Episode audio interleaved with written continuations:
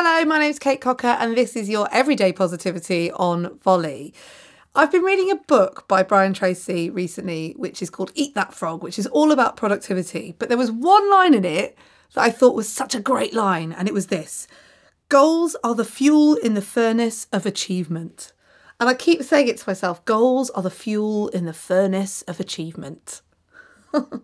I mean, you know what he means when he says that, but I love that. Goals are the fuel in the furnace of achievement. And if goals are the fuel in the furnace of achievement, how are you fueling yourself every single day towards that achievement?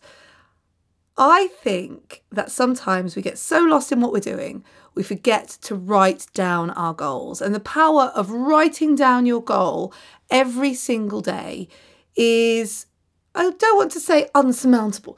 What I want to say is that it's, I think it's easy to forget how powerful it is. I think it's, one of those things that we, when we do it, we go, God, look at that. I've got my goal in front of me and I'm working towards it.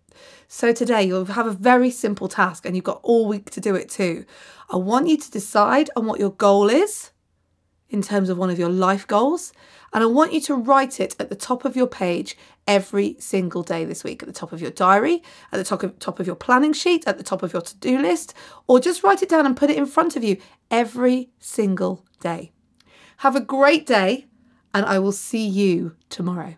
Everyday Positivity is a Volley FM production.